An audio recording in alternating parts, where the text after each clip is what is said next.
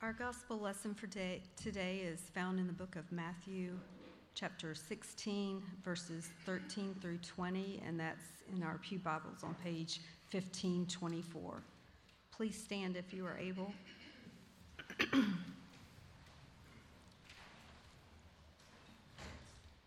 when Jesus came to the region of Caesarea Philippi, he asked his disciples, Who do you say the Son of Man is? They replied, Some say John the Baptist, others say Elijah, and still others Jeremiah or one of the prophets. But what about you? He asked, Who do you say I am? Simon Peter answered, You are the Christ, the Son of the living God. Jesus replied, Blessed are you, Simon, son of Jonah, for this was not revealed to you by man, but by my Father in heaven.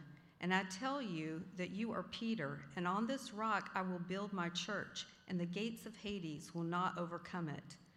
I will give you the keys of the kingdom of heaven. Whatever you bind on earth will be bound in heaven, and whatever you loose on earth will be loosed in heaven.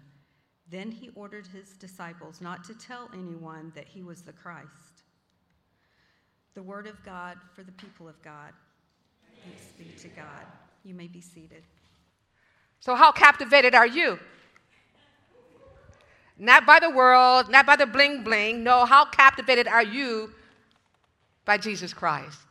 That's the message, isn't it? So today, as we look at this gospel lesson, and you heard it read in your hearings, Jesus is with his homies, his close disciples, and he has this question for them. He asked this question So tell me, based on where you're going, people you're talking to,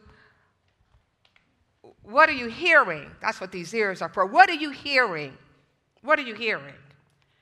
And so his disciples are able to answer because they have been out with the people in the community and they begin to share with him, well, you know, some are saying that you are Elijah, and then others are saying that you're John the Baptist, and Matthew records this. And then others say that you are Jeremiah. In other words, there are people who recognize that you have authority and they just think you're one of the prophets. But then Jesus comes back, you know what he says. He comes back and then he asks his close disciples, okay, I hear what the word is on the street. But who do you say that I am? In other words, you've been walking with me a long time. You've seen the miracles I've performed, and, and you've seen how people have rejected me. You've seen how people have welcomed me. Who do you say that I am? And Peter, who's a leader, by the way, how many leaders do we have in this place today? I don't need to, the hands of followers. How many leaders do I have? In other words, when you speak, people listen. When you speak, people know that they can trust you because you're going to say the right thing to them. So I only saw three hands. The rest of you are followers? The rest of you just go along with whatever somebody else says?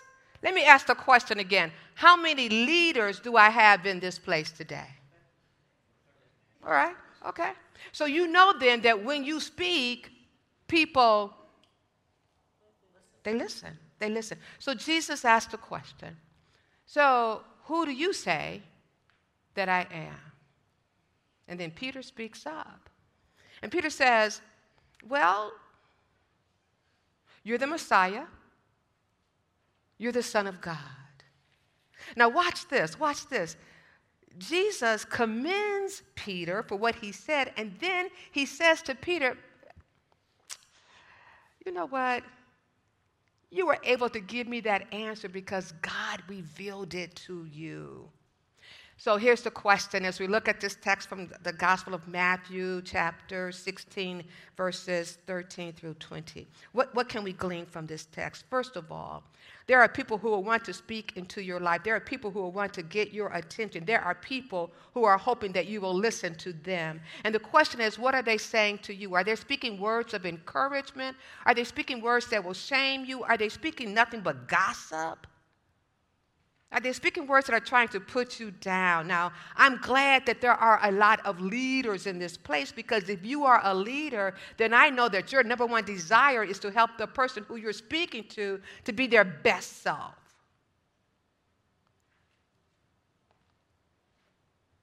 And so, Jesus asked a question. So, one of the things I gleaned from this particular text today is that there will be a lot of talking.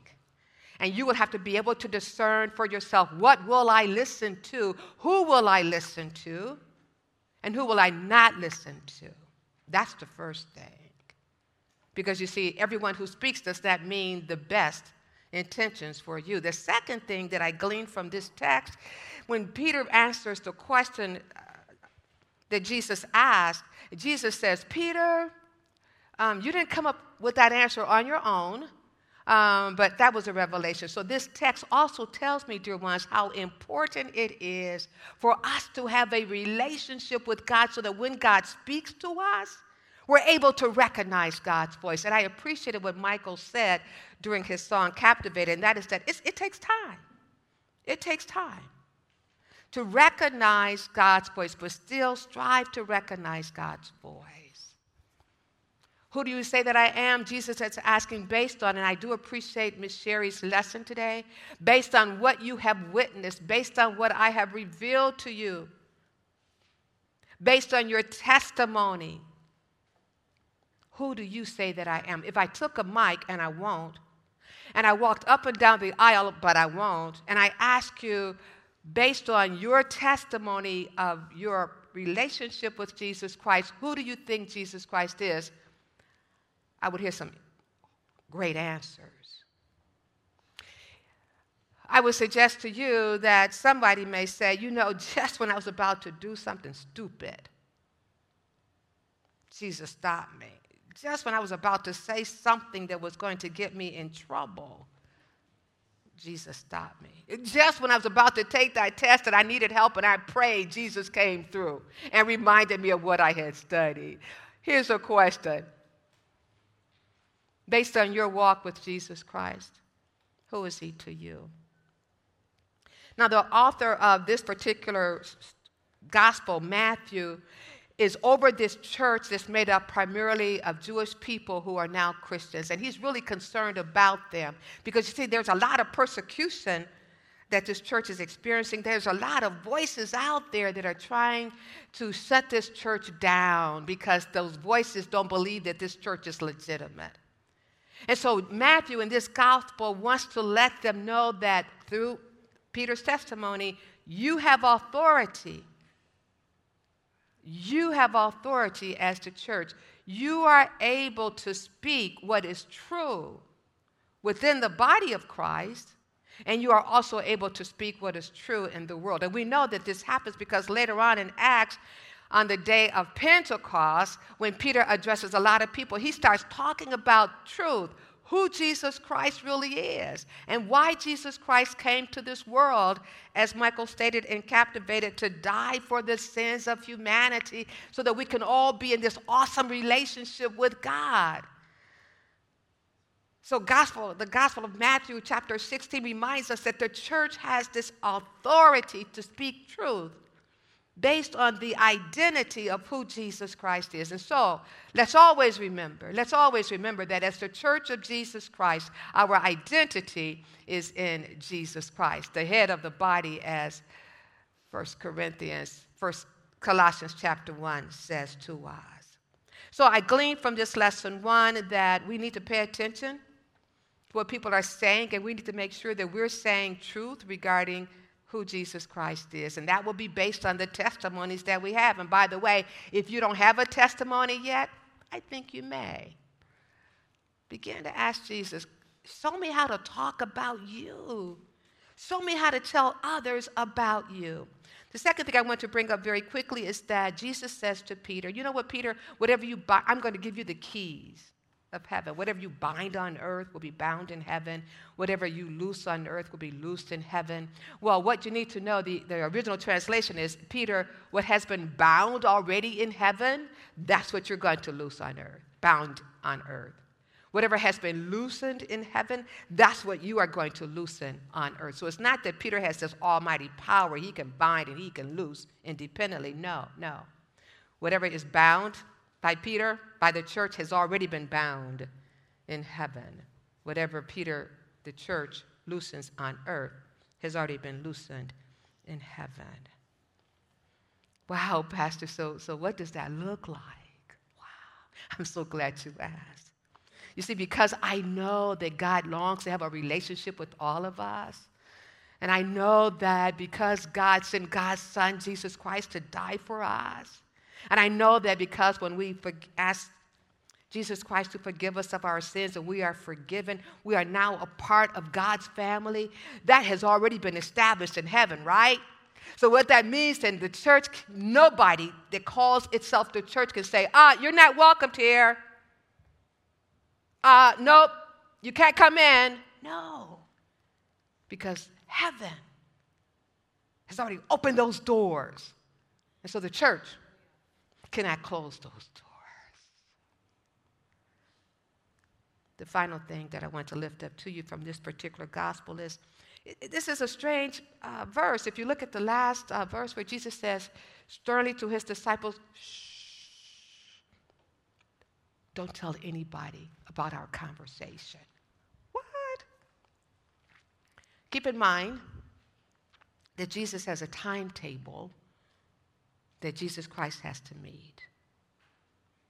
And so, in that moment, as Jesus Christ engages with his disciples, Jesus says, Right now, I want you to be silent about what you have experienced, about who I am. Now we know that he did not want his disciples to always remain silent, right? Because in Matthew chapter 28, verses 19 and 20, that great commission, he tells his disciples to do what? Go. Go and tell people who I am. Go and live your lives in such a way that people will want to know who I am. Go. That's the message for us today, isn't it? Doesn't matter how old we are, it doesn't matter how young we are. Jesus still says, Tell somebody about me. I don't know if you caught this, but Michael talked about where he grew up Compton, California. Now, for those of you who are pretty older than the young folk here, you may know that that was a rough area. Gangs fought one another. Somebody told Michael about Jesus somebody took the time to say to this young man who was involved, who lived in a community that was drug infested and gang infested, somebody took the time to go and to tell Michael about Jesus Christ. And because that person, those people, that church, I don't know, Miss Katie, you'll find out for us, please. Because someone understood that they were not supposed to stay within the bubble of a church, but they were supposed to go out into the community and share with others the one who had captivated them, Jesus Christ. Today, August 27th, 2023, we have the blessing to see what can happen when we tell others about Jesus. Who do you say? Who do you say I am? That's the question Jesus asked of us. Individually, as followers of Jesus Christ, and corporately as the body of Jesus Christ. Let me just say to you also this binding and loosing as I bring uh, closure to this message. When you look at the original Greek, it talks about speaking and interpreting correctly the Torah, which was the word that people read and looked to for guidance and direction from God. May the church continue to speak the word and interpret the word with the authority that we have been given through Jesus Christ and interpret it correctly. Yes. Who do you say that I am? That's the question. And it's a question that Jesus will continue to ask us every day of our lives, forever and ever. My prayer, dear ones, is that all of us will be able to say, You are the Christ, the one who God sent to make me know who God really is. You are the one who God sent to die for my sins so that I can be reconciled back to God. You are the one whom God has sent to remind me how much I am loved. And Jesus, because I know you, because I've seen you work in my life, I'm captivated by you. There's no one and nothing that will have nor claim my allegiance but you. Let's pray. Loving God, we give you thanks for your word. And we thank you for the ways in, keep, in which you keep reaching out to us, reminding us how much you love us. And we thank you for the one who has made that love tangible and real. We thank you for Jesus, the Christ.